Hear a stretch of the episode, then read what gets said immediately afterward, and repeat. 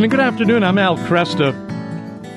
Remember, a lot of time was paid to commemorating the 500th anniversary of what is commonly called the Protestant Reformation. We made a big deal of the fact that it's kind of misleading to talk about it as merely one movement. Uh, it, was, it, was, took place. It had different theological components. It took place in different lands, different leaders, often competing with one another.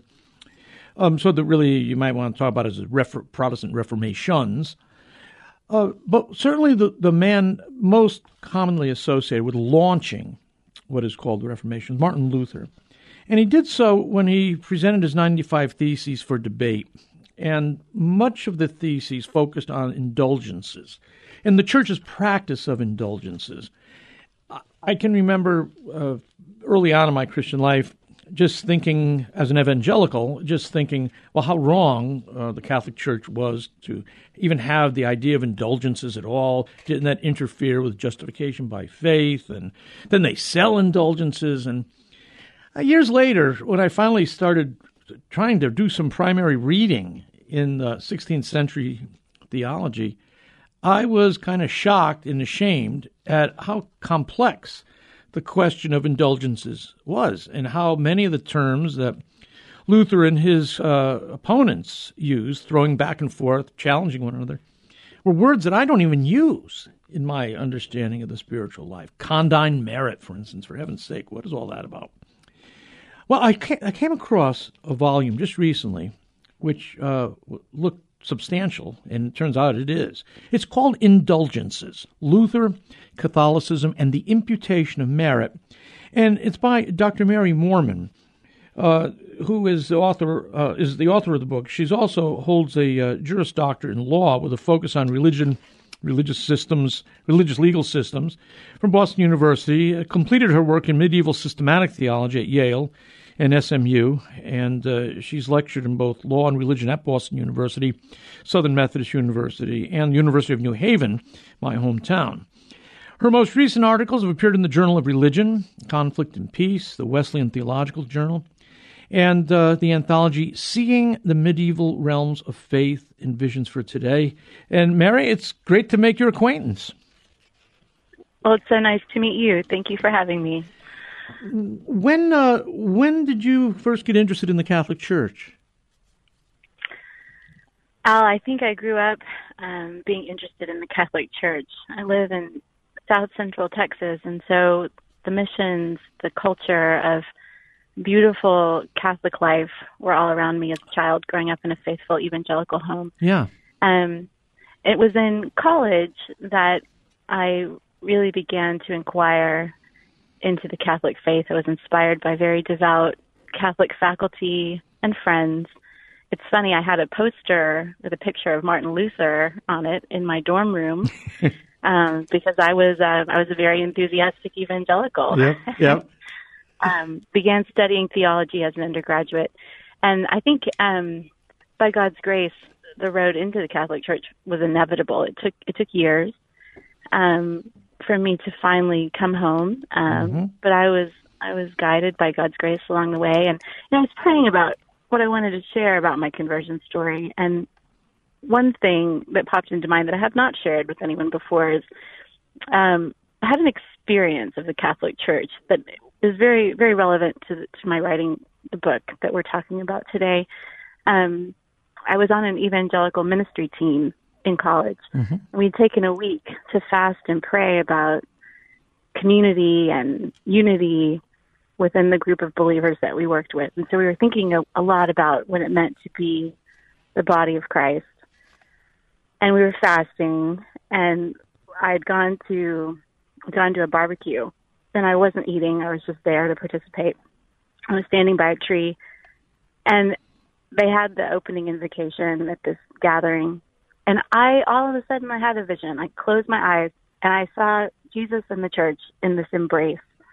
And it was so, so beautiful, so passionate, yeah. and so powerful. It changed my life then and there.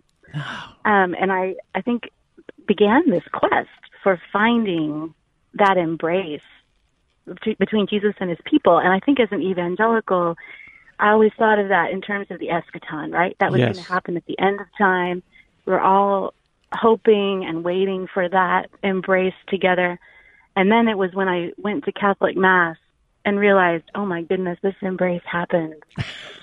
That's great. At every consecration yes. of Eucharist. And it's happening here and now, every day in the world. And I want to be part of that. So that's um, beautiful. That uh, was sort of an essential moment that led, you know, to my considering indulgences later because I was really interested in the church as the spouse of Christ and the, the spousal role of each individual within the church and mm-hmm. our, our intimate relationship with our Lord. Yeah. So that's the story. So, I mean, so part of your return to, or part of your entering into the Catholic Church was uh, a matter of uh, realizing the intimacy between Jesus the head and his body, the church on earth. So, you, did you believe that there ought to have been visible unity between Christian groups? Oh, I, I believe that Jesus yeah. wanted that visible unity between Christian groups. Yeah. I was um, sort of passionate about pursuing that in whatever way I could. Even as an undergraduate, I remember visiting Rome with family and friends and just bursting into tears at St. Peter's because nobody seemed to get it. You know, yeah. this, how how how urgently our Lord prayed for that unity yes. between believers, yeah. and and how sad it is that that has not happened, and how um, I mean, nothing diminishes His glory in the world, yeah. but how how much more glorious His testimony would be if we were currently that one united body that um, that He intends. Yeah. It was it was a major reason I resigned my pastorate. I was an evangelical pastor for five years, and one of the major reasons I I I, I stopped seeing any justifiable reason for our separate and independent ecclesiastical existence, and I just thought, why am I here? did, did, Jesus institute a church or didn't he? I mean, did, did, did he did he somehow not think about it? Um, and it, it uh, eventually that desire for unity uh, was, uh, and that, actually I, that had been planted in me right at the time of my adult conversion. I always thought there should be and prayed for it. But indulgences, you made your way to indulgences from there. So you were looking at, again, the explosion of the 16th century.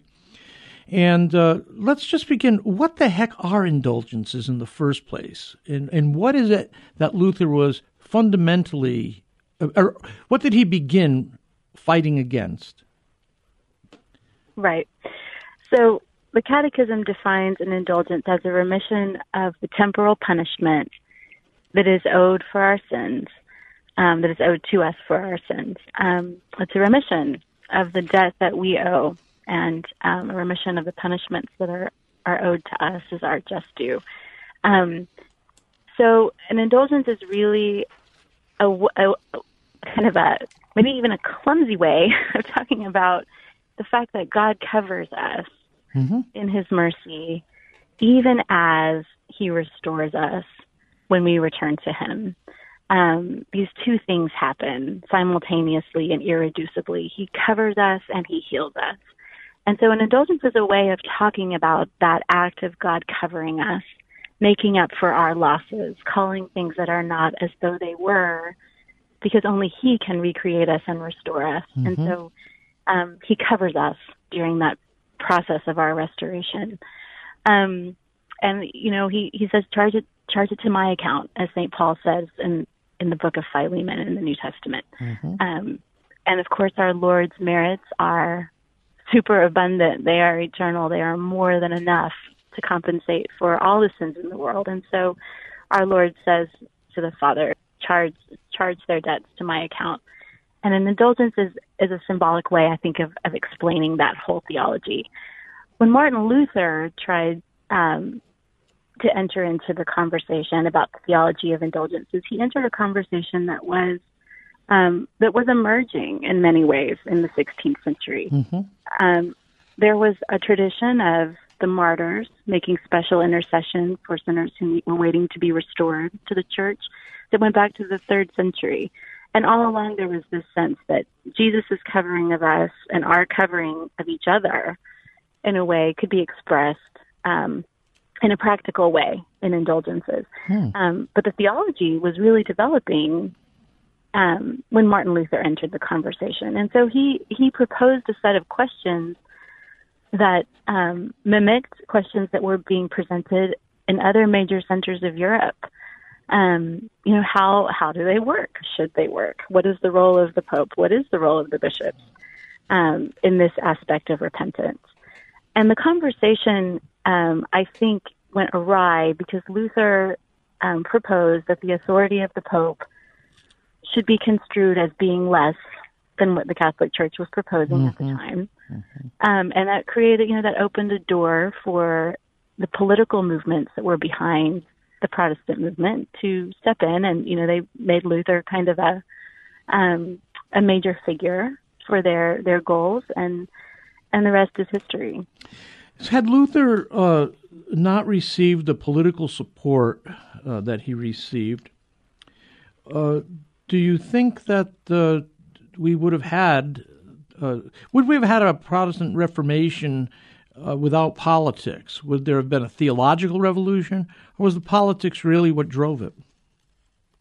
Oh, I think that's such a great question. I mean, many significant scholars have suggested that it was it was the princes and the political movements who mm-hmm. wanted independence from Rome, who had always wanted independence from Rome in some ways, um, that really made the Protestant movement happen. Obviously, there have always been schisms in the church mm-hmm. because mm-hmm. there have always been humans in the church. That's right. There has always been, um, but I mean, the church and her members. There's plenty of sinfulness um, running around, and and um, the enemy of our souls wants there to be schism. So definitely, there have always been schisms. I think. Um, honestly, I think in the 16th century, some of the most significant theological junctures would have turned into interesting theological contributions to yeah. the church's understanding of herself yeah. and would not have become schisms. I think yeah. I think Calvin and Luther might have taken the church's conversations in very fruitful directions if they had remained within the corporate body of the church and remained in submission to her pastors. I, I agree with you. My guest, Dr. Mary Moorman, is the author of Indulgences Luther, Catholicism, and the Imputation of Merit. We're going to continue the conversation, and we will talk about the quote sale of indulgences and on Tetzel. And uh, so stay with us. We got more coming up.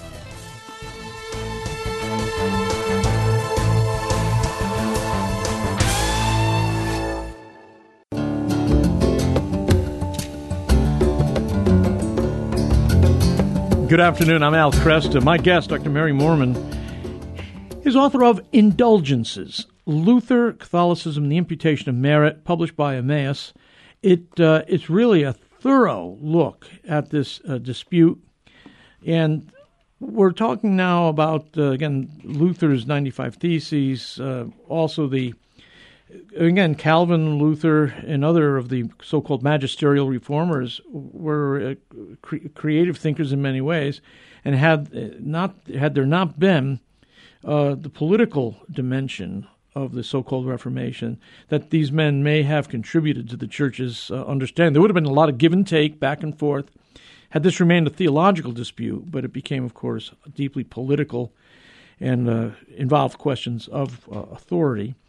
Luther and the sale of indulgences, when the story is popularly told, we always get to see this rotund monk, uh, Tetzel, running around, getting people to throw money into a pot in order to get their, their loved ones' souls released from purgatory.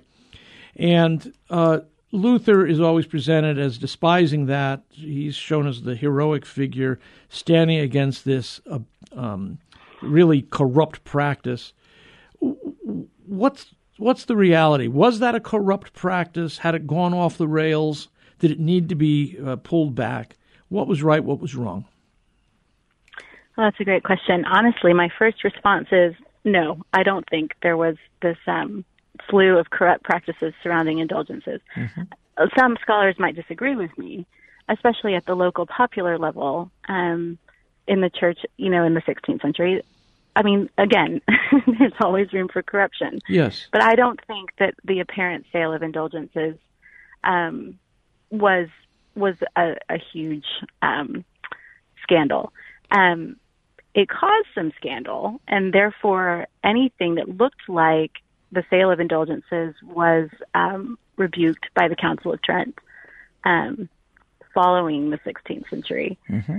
Um, but so I think you have to look at a couple of things when we talk about when we talk loosely about the sale of indulgences. First of all, indulgences are rooted as a practice in the logic of the covenant. Blessed John Paul II made this explicitly clear in his preaching on indulgences. And when it, when we obtain an indulgence, we offer an act of our faith to God in return for His mercy being imputed to us. So there is a covenantal exchange in indulgences for sure. Mm-hmm. But covenant goes throughout Scripture. It goes throughout our tradition. Yep. In the Mass, we offer to the Lord what He has given to us first, and then in return we receive Him. Um, that that is the logic of the covenant. Biblically, covenant extends from Abraham to Jesus to the New Testament saints. They're all making transactions with God in in faith in His mercy and in the Lord's humility to transact with us. And I say that making quotation marks to transact with us. Yes, that yes. is His his humility, his act of of love and deference um, for us as his creatures. Um, so I think we have to acknowledge the beauty of the theology of covenant that undergirds indulgences and not shy away from it. Secondly, when it comes to money, I think there's more work to be done on this, but many significant scholars, biblical scholars, have pointed out that our Lord used economic metaphors and referred to money in a way that you know he didn't he didn't um, refuse to do that. Right. You know, he talked about buying and selling the kingdom, mm-hmm. um, and so I think that that should um, cure us of our embarrassment of talking in terms of buying and selling. And another thing I think to think of we need to think about is philosophically, our money really represents who we are and sometimes in a more vivid way than any other aspect of our lives. Mm-hmm. The way we handle our money, the way we earn it, what we do with it. Um, so I think all of those things have to be um, maybe rethought in our conversation about the apparent sale of indulgences in the 16th century. But again, um, Trent addressed that problem, knowing that it was, you know, the apparent sale was causing scandal obviously among believers and misunderstanding. And so money was completely removed um, from the practice of obtaining indulgences. Some social historians have pointed out, though, that before the 16th century, all of that money that was contributed to the building of hospitals and the building of bridges and roads, development of towns in exchange for indulgences, built modern Europe. Yeah. and, you know, um, so it is what it is. Uh, the the theology behind you see some linkage between Luther's theology and indulgences, not entirely hostile. You do this along the lines of imputation, is that it?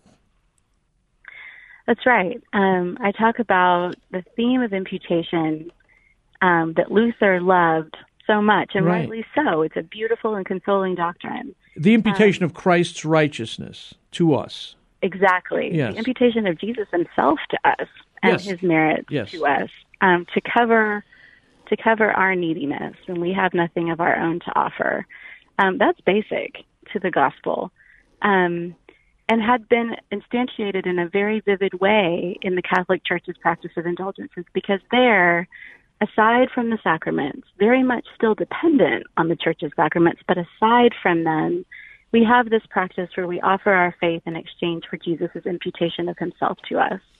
Um, and Luther took that aspect, I believe, and inflated it into an entire system of salvation, separated from the church's corporate body and from her sacraments.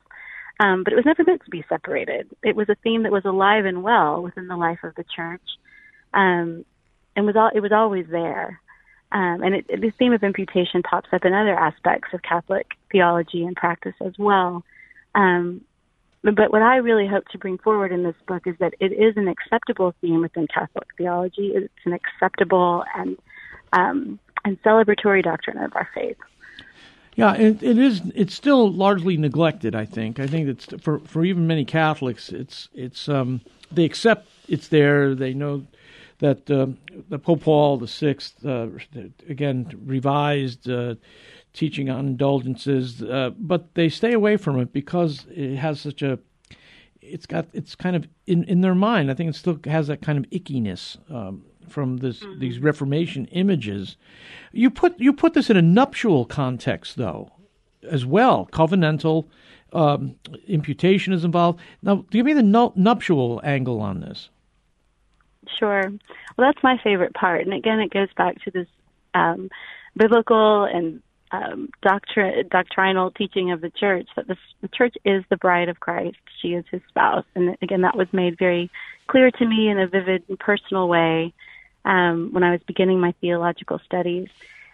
And I, I think it ties in so much to indulgences because, again, in indulgences, you have this exchange between the individual and Christ. And I'm, I, I was very curious to see how indulgences reflected the fundamental doctrine I was working from. The church has this exchange of promises with Jesus, and it is nuptial in character. I mean, that's what St. Paul makes very clear when he talks about the spousal relationship. The fundamental thing is Jesus and the church. Mm-hmm. Um, they're they're giving of self to each other completely, um, and so in indulgences, I think it, it's so beautiful but here we have apart again, apart from the sacraments, you just it's an exchange of vows, really, um, that each individual can make um, for his restoration after he has sinned. He can promise something to our Lord in exchange for our Lord's imputation um, of his merits to cover his losses. Um, and that mirrors the church's exchange of herself to receive Jesus' self um, in their ongoing nuptial relationship. So when we think of indulgences, then, it isn't as though we're kind of paying God off to give us something that otherwise He wouldn't be willing to give. We're, we're offering ourselves because of this covenantal and nuptial union, and God responds. Is that the way to look at it? Exactly. Yeah. Exactly. Exactly. And I think, furthermore, it's the individual's opportunity to mirror and ratify the larger corporate nuptial relationship that the church has. That's, that's good. Yeah, expand on that a bit because that's right. This is this, this whole idea of the treasury of merit. Mm-hmm. Right. Well, the church, the church's life is lived in her members. Right. It, it's primarily lived in the life of her head and in her heart, which is Our Lady. Mm-hmm. Um, that is the perfect union. But in you know in ongoing time and space, the church's life is lived in her members, and her members are contributing daily to this treasury of merit. You know, it's all the righteousness of Jesus in his saints. Mm-hmm. Um, and I think in, in our lives, in our comfortable, free lives here um, in North America, especially I'm calling, you know, talking to you from Texas, mm-hmm. we enjoy so many things. Our lives are so easy, but I think so often of the lives of believers in other parts of the world who are suffering for their faith at this moment. And they are contributing I think, so heroically to that treasury of merit. Um, and it, we just look at our history too, all the saints and martyrs who have contributed to our treasury of merit. It's always Jesus' merits in us that are sort of being um, continually enacted and lived out and stored up in the church. And those merits are available for weak and lazy sinners who haven't done anything that heroic lately, you know, which is yeah. so beautiful, yeah. the sharing that is made possible by the Holy Spirit in the united body of Christ. Now, you mentioned earlier that uh, the, the, theology of indulgences was developing and the language of indulgences was developing. Had Luther been able to hear what you just explained, do you think he would have been would he have would he have objected uh, well, how do you think he would have reacted to the kind of fuller understanding of indulgences that we now have access to that he didn't? Oh, I like to think he would have been very favorable. yeah, me too. um, and I honestly think he would be. I mean, if I could, and, and that's what I say in the, in the beginning of my book, that I want people to think of Martin Luther charitably here. And um, I, I, this is a conversation. It's kind of a conversation with him. It's a, it's a conversation with um, the popes and bishops who have written most recently on indulgences, mm-hmm. and theologians who have written most recently on indulgences, and and I hope this book is is a contribution to that ongoing conversation, maybe a contribution to the church's understanding of what indulgences are. But yes, I I think Luther would have chimed right in and been pleased, and I think especially um, I think of again Blessed John Paul St. John Paul II's sermons on indulgences. I think especially those Martin Luther would have read them and said, "My work is done." Yeah, all the answers are right here. There's no more separate reason for our ecclesiastical existence here, you guys. Let's get back in line right. with the church. Exactly. Well, Father Neuhaus did that. Uh, maybe other Lutherans will as well.